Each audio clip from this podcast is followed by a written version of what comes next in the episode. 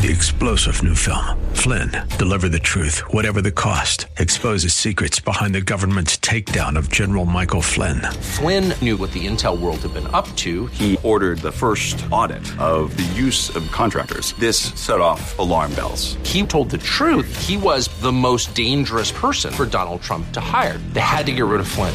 Flynn, deliver the truth, whatever the cost. Available now. Watch it today. Go to salemnow.com. Salemnow.com. This is Derek Buikema, pastor of Orland Park Christian Reformed Church, and I'm so glad that you've joined us today for Grounded and Growing in Christ here on AM 1160, Hope for Your Life. Each weekday at this time, we open God's Word, exploring how it changes us and brings us closer to Him. Right now, we are in a series of messages called Proverbs, A Beautiful Life, on the book of Proverbs, which is a book in the Bible that is full of wisdom, poetry, beauty, and instructs us on what the beautiful life is and how we can live it. To hear all of the messages in this series, please visit groundedandgrowingradio.com. And if you'd like to help provide financial support for this radio ministry, you can make a gift of any size at that same website, groundedandgrowingradio.com. If you're not already a part of a local church family, then I would like to invite you to visit us at Orland Park CRC this Sunday as we gather to worship the Lord and study His Word together. To find our service times and location information, just visit groundedandgrowingradio.com. And now, let's open God's Word to see what He has for us today. Would you turn with me in your Bibles to Proverbs chapter 10? We're going to look at two verses, verses 4 and 5. They're going to anchor us today as we take a look at work, as we consider what Proverbs and what God's Word has to say about work. A slack hand causes poverty, but the hand of the diligent makes rich. He who gathers in summer is a prudent son, but he who sleeps in harvest is a son who brings shame. In their album, Here Comes the One, Two, Threes, independent rock band, They Might Be Giants, released a song about work that's supposed to mirror 1940s era radio classics. It's called Seven Days of the Week, and it reflects popular attitudes about work. Here are the lyrics of the first verse Oh, no, no, I never go to work. Oh, no, no, I never go to work. Oh, no, no, I never go to work. Oh, no, no, I never go to work. On Mondays, I never go to work. On Tuesdays, I stay at home. On Wednesdays, I never feel inclined. Work is the last thing on my mind. On Thursdays, it's a holiday. And Fridays, I detest. Oh, it's much too late on a Saturday, and Sunday is the day of rest. That is, that's the first verse, all about avoiding work. It's a not uncommon theme in music and art. I mean, everybody's working for the weekend, right? You're trying to make through your way through the work of the week so that you can find romance or fun or a second chance during those couple days that you're not working. But the Bible is not they might be giants, and the Bible is not Loverboy. The Bible gives us a better, fuller, deeper, richer understanding of work and how we as people relate to work. The Bible tells us that work is good. And specifically, Proverbs tells us that the wise person works hard and that the foolish person works too hard or too little. It's the wise person who works hard, it's the foolish person who works too hard or too little. So, we're going to talk about that in just two points this morning as we consider what it is that Proverbs has to say. We're going to talk about the wisdom of work, and we're going to talk about the foolishness of laziness and of toil. And some of the thoughts are going to come from Tim Keller's book, In Every Good Endeavor. This week after Tim's death, I've been on a kick listening to his sermons, reading some of his stuff, and he's got some really good wisdom in every good endeavor that has to speak to what Proverbs says about work. As Proverbs chapter 10, we're going to first talk about the wisdom of work here. As Proverbs chapter 10, verses 4 and 5 tells us that diligence brings wealth and that a good son is the one who works hard to gather on the farm, it implicitly acknowledges the reality that we find throughout the Bible. And the reason that we know the reality of what the Bible says about work is that Genesis gives it to us, telling us that work is good. Let me read to you parts of Genesis chapter 2. And remember that as we read Genesis chapter 2, this is before sin has entered into the world, so this is the world without sin as God has intended it to be.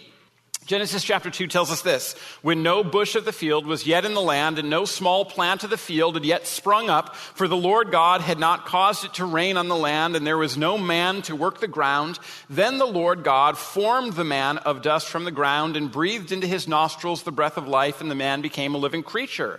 And the Lord God planted a garden in Eden in the east, and there he put the man whom he had formed. The Lord God took the man and put him in the Garden of Eden to work it and to keep it. And so, before sin had entered into the world, God creates a man and then a woman and places them in a garden to work, to do work. What that means for us is that God made the world in such a way that work was supposed to be a part of his world guarding and protecting and working the garden were the tasks of Adam as the Lord God places him into the garden. Adam and Eve are placed into a paradise, and part of that paradise was working. Was working. Work and rest are both made by God and blessed by God. And because as we see God giving this task to Adam and then to Eve, we realize that they're reflecting their creator. Because what God does at the very beginning of the Bible is God works and then God rests. God is perfect, and part of his perfection is working and creating and forming and fashioning and making the universe. And then, as God puts them in the garden, He doesn't place them there to just relax. He didn't create, you know, just beds for them to lounge in. He didn't make the plants to just deliver them drinks as they sort of watch the Tigris and the Euphrates. It wasn't just like a tropical vacation for them. They're supposed to cultivate the garden and care for it. All of this tells us that work is created by God, part of His good creation, not a result of the fall. And notice too that the Bible talks about work as soon as it talks about anything. It shows us how important it is, how basic it is. Tim Keller says that God left creation with deep, untapped potential for cultivation. And that people, part of our task is to unlock some of the potential that God had placed into the world through our work, through our labor. In verse 15 of Genesis chapter 2, we're told that since man is created to work, that part of what we do is to work for God, to glorify Him through this work that we do. For this reason, Dorothy Sayers says, What's the Christian understanding of work? It's not that work is uh, something that one does to live, but that it's a thing that one lives to do. Or it should be the fullest expression of the worker's faculty, the medium where the worker offers himself to God. The Lord values work and proves it to us in the creation of the world and the tasking of humanity to work in creation, and then he proves it again with his Son. Philip Jensen says this If God came into the world, what would he be like? For the ancient Greeks, he might have been a philosopher king. The ancient Romans might have looked for a just and noble statesman. But how does the God of the Hebrews come to the world? As a carpenter to work. What does all this mean? Well, it means that your work matters. It means that all the work that you do that's in accord with the law of God, that it means that it is good, that it matters. It means that whether you build houses or collect trash or pour concrete or work as a CPA or own your own business or raise kids or if you're a chef or if you clean houses or businesses or if you teach or if you're an HR or if you're a doctor or if you're an administrator or if you're an administrative assistant or if you do a thousand other things, what you do matters and it is good. And what you do is holy. If God created the, the man and the woman to work and keep the garden, and if the work that they're doing is before the fall, then it's holy and righteous and good. They're doing just as God commanded and exactly what God willed. That means that as they're cultivating this garden that the Lord God has made, that this is holy, good work. It's a reminder to us that there is no profession that's more holy than another profession. Martin Luther, at the time of the Reformation, in his trademark fighting way, says this It's pure fiction that pope, bishops, priests, and monks are called the spiritual estate, while princes, lords, artisans, and farmers are called the temporal estate. This is indeed a piece of deceit and hypocrisy. Yet no one need be intimidated by it, and for this reason, that all Christians are truly of the spiritual estate, and there's no difference among them except that of office. We are all consecrated priests by baptism. As P- St. Peter says, you are a royal priesthood and a priestly realm, 1 Peter 2 9. So, what Martin Luther is doing at the time of the Reformation is sort of kicking back against this notion that if you were a, a priest or a bishop or the pope, that what you're doing is spiritual, and that if you are a farmer or a nobleman or a king, that what you're doing is temporary. If you're an artist, it's temporary. He's saying, no, no, no. Everybody's work can be equally spiritual if rendered to God for God's glory. It means that for Christians, if we want to do work that glorifies God, it means that we do it in line with God's law and that we do it well. The wise person sees that work is good and therefore presses himself or herself into his or her work. Working hard, working well, working for the glory of God, to God's glory. This is why the son that works hard in the time of harvest demonstrates that he is wise, because it is a good, holy, righteous thing for him to be throwing himself into his work. And Proverbs will continue to talk about that through Proverbs 10 through Proverbs 29. Proverbs 12:11 says whoever works his land will have plenty of bread. Proverbs 12:24 says that the hand of the diligent will rule. Proverbs 13 verse 4 says that the soul of the diligent is richly supplied. And Proverbs 22 verse 29 talks about the skill that develops through hard work and says, "Do you see a man skillful in his work? He will stand before kings. He will not stand before obscure men." It's talking about the fact that if you are given to your work and you work hard and you cultivate your ability, people who are discerning will be able to see it and notice it and recognize it. You've been listening to today's message from Pastor Derek Buikema. To learn more about Orland Park Christian Reformed Church, listen to past programs, and to give a gift to support our work preaching the Bible on AM 1160 Hope for Your Life, visit us today at groundedandgrowingradio.com. And while you're there, please sign up to download your free copy of the ebook, Answering Seven Hard Questions That Christians Ask. Again, that's groundedandgrowingradio.com. And now more from Pastor Derek in our series called Proverbs, A Beautiful Life, on the book of Proverbs, which is a book in the Bible that is full of wisdom, poetry, beauty, and instructs us on what the beautiful life is and how we can live it you know, it was helpful for me as a child to realize, and I realized this in church. I remember the time when the pastor talked about the fact that work was really good. Because even as like a middle schooler, I had the sense that work was real bad. And so when we had a guest preacher come into the pulpit and talk about how work is good, I remember going home and talking about it with my parents and being like, is that really true? And my parents, as good parents, were like, yeah, absolutely. Absolutely. Work is really good. I mean, it's stained by the fall, but it's really good. I remember thinking, oh no. but it's true. And so, do you want to live in wisdom? Do you want to live in a way that honors and glorifies God?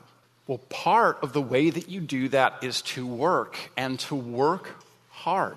Part of the way to glorify and honor God is by working and working hard.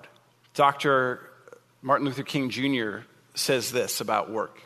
It's a great, great King quote. He says, If it falls uh, your lot to be a street sweeper, sweep streets like Michelangelo painted pictures, sweep streets like Handel and Beethoven composed music. Sweep streets like Shakespeare wrote poetry. Sweep streets so well that all the hosts of heaven and earth will have to pause and say, Here lived a great street sweeper who swept his job well. Oh, that is good, isn't it? And that's the reality that as we press ourselves into our labor, we can do it with a sort of artistic glory, regardless of what it is and where it is, all to the glory of God. Good, genuine work. So, you might ask, okay, well, if work is so good, then why do I hate it? and the answer is, well, just like everything else, work is fallen. Just like everything else, work is fallen. Genesis chapter 3 says this Genesis 3 17 to 19. And to Adam he said, Because you've listened to your, the voice of your wife and have eaten of the tree of which I commanded you, you shall not eat of it. Cursed is the ground because of you. In pain you shall eat of it all the days of your life. Thorns and thistles it shall bring forth for you, and you shall eat the plants of the field. By the sweat of your face you shall eat bread till you return to the ground. For out of it you were taken, for you are dust, and to dust you shall return. You know, because the fall is something that, that impacts all of the world, it also impacts work. And so after the fall, the difficult reality is that work becomes toil. Work becomes toil. It's the thorns and the thistles that grew up after sin came into the world that make it so that work becomes a drain, becomes something that you wake up dreading, becomes something that, so the earth, uh, uh, was created to produce the, the fruit that the man and the woman were living off of in part in the garden. They, you know, there's, God creates this whole garden. The man and the woman are supposed to cultivate it. But after the fall, the earth starts to fight against the man as he's working the field. It starts to shoot up these thorns and thistles. It means that you have to fight with the earth in order for it to continue to produce. And because God made the world, it will still do that thing that it was intended to do, but, but it does it in broken fashion. It's kind of a stunning picture of the reality of all of us. The fact that we're still created in the image of God, but it's marred by sin and it's, it's broken by the fall. And that means that while we still can act with righteousness, which is what we were created to do, all of a sudden we, we fight with ourselves to produce righteousness and holiness and among ourselves. The, the ground itself is a reflection of all of that. And work becomes toil. It means that now the materials that you build with are subject to decay.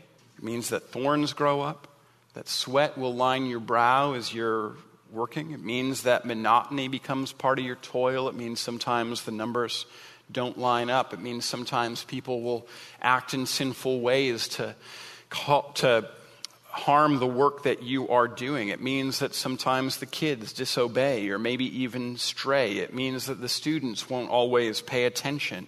It means that things fall apart, that others intentionally make work harder. It means that you might be cheated or demeaned or harassed. It means that our work becomes toil and work becomes selfish. In Genesis chapter 11, we're told the story of the Tower of Babel. The, the people moved to the east and they found a plain in Shinar and they say, Let us make a name for ourselves. They decide that they're going to build a tower that stretches all the way up to the heavens to demonstrate their incredible pride. Instead of work being done for the glory of God, now these people, after the fall, are doing work to glorify themselves, demonstrating the fact that work itself has become corrupted in a whole host of different ways.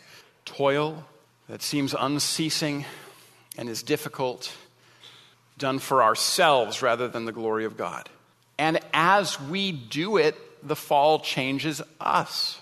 Our bodies are now subject to decay. We lose the physical capacity for work or the mental capacity for work or we become lazy. We give ourselves to too little work, or we work too much. And Proverbs talks about the foolishness of both of those realities.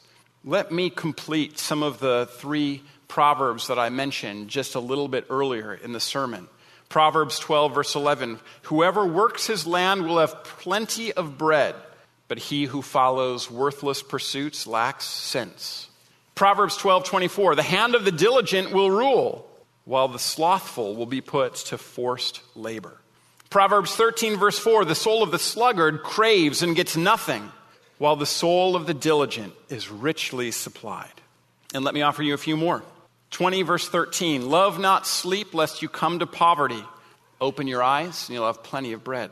Proverbs 24, 30 to 34. I passed by the field of a sluggard, by the vineyard of a man lacking sense, and behold, it was all overgrown with thorns, and the ground was covered with nettles, and its stone wall was broken down. Then I saw and considered it. I looked and received instruction a little sleep, a little slumber, a little folding of the hands to rest, and poverty will come upon you like a robber, and want like an armed man.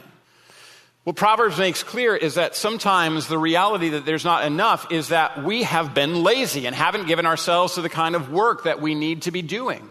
Proverbs tells us that this is sort of the way of the world, that if you're not willing to work, you'll find that you won't have enough to eat or to live on. And he notes that, that sometimes the reason for lack is that he's walked by the field of a person and he realizes it's all overgrown. That if this person who was a sluggard had been doing the work of actually removing the thistles and the thorns and cultivating the ground, then there'd be plenty there for him to live off of and eat off of. But, but he had just given himself to laziness and rest, and he notes, hey, son, because he's talking to his son, if you do the same thing, the same thing might happen to you.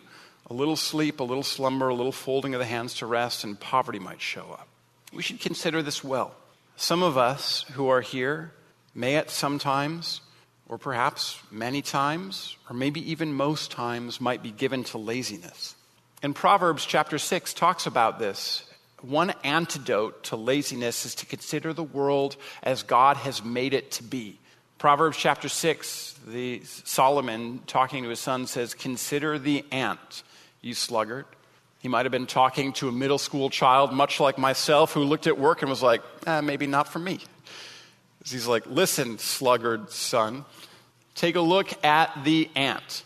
And he notes how they are working all the time, making their way into your home, even unbidden, carrying things off, perpetually working. They don't seem to need to haste, they're just always there, showing up to your Memorial Day picnic. The ant is there because it's going to bring food back to its family, back to its whatever you call a group of ants. I don't even remember.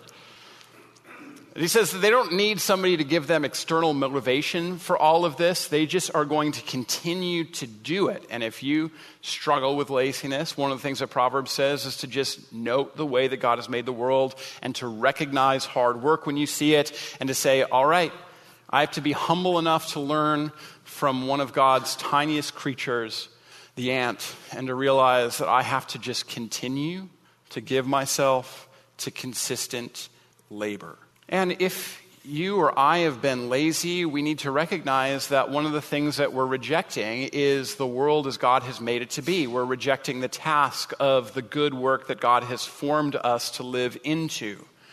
And that means that we need to go to the Lord God and to say, I'm sorry, I haven't lived into this as you have called me to live into it. Would you forgive me? And God will and does forgive us.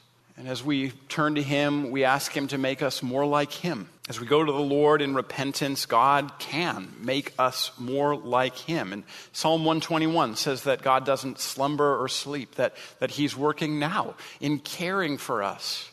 And while God is eternal and you and I need to sleep, Nonetheless, God can work within us the same sort of consistent work that characterizes Him as a good God. But we also might have the problem in the other direction. Proverbs talks about toil too, and how we can do it too much. Because we are sinful people living in a broken world, sometimes what we can fall into is laziness.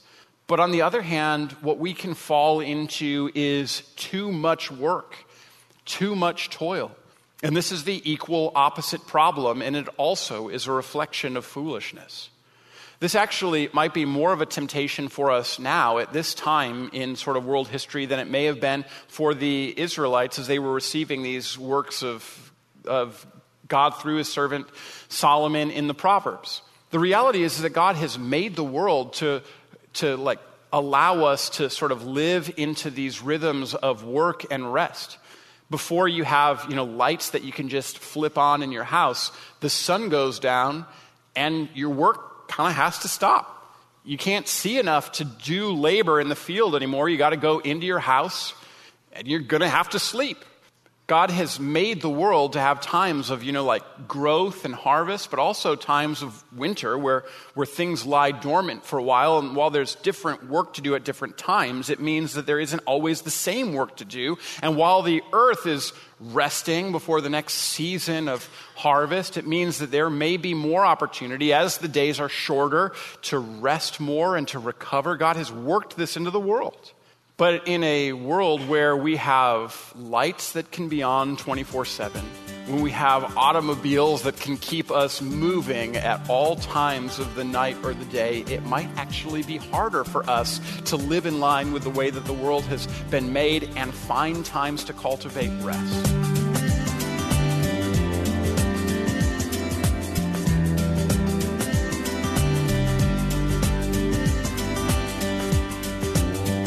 You've been listening to today's message from Pastor Derek Buikema.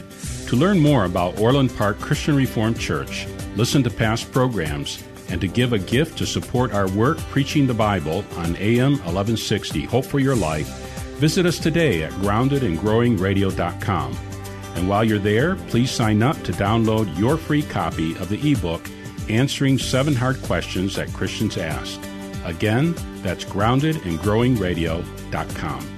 This is Pastor Derek Buikema, and on behalf of Orland Park Christian Reformed Church, we want to thank you for your support and partnership in proclaiming the gospel here on AM 1160 Hope for Your Life. If you're looking for a local church to call home, Orland Park Christian Reformed Church welcomes you to worship with us this Sunday. You can find all the details online at groundedandgrowingradio.com. Thanks again for joining us, and until next time, may God bless you. Three star general Michael J. Flynn, head of the Pentagon Intelligence Agency, knew all the government's dirty secrets. He was one of the most respected generals in the military. Flynn knew what the intel world had been up to, he understood its funding. He ordered the first audit of the use of contractors. This set off alarm bells. The explosive new documentary, Flynn, Deliver the Truth, Whatever the Cost, and covers the facts behind this scandal. Flynn told the truth. He was the most dangerous person for Donald Trump to hire. I find out the worst enemy that I'm going to face in my life is right here in America. They took my assessment and they wanted me to change it. And I was like, I'm not changing it. They had to get rid of Flynn with in depth interviews, archival footage, and never before seen personal records of the man behind the headlines. I just felt like I was drowning. Flynn, deliver the truth, whatever the cost. Available now. Watch it today. Go to salemnow.com. Salemnow.com.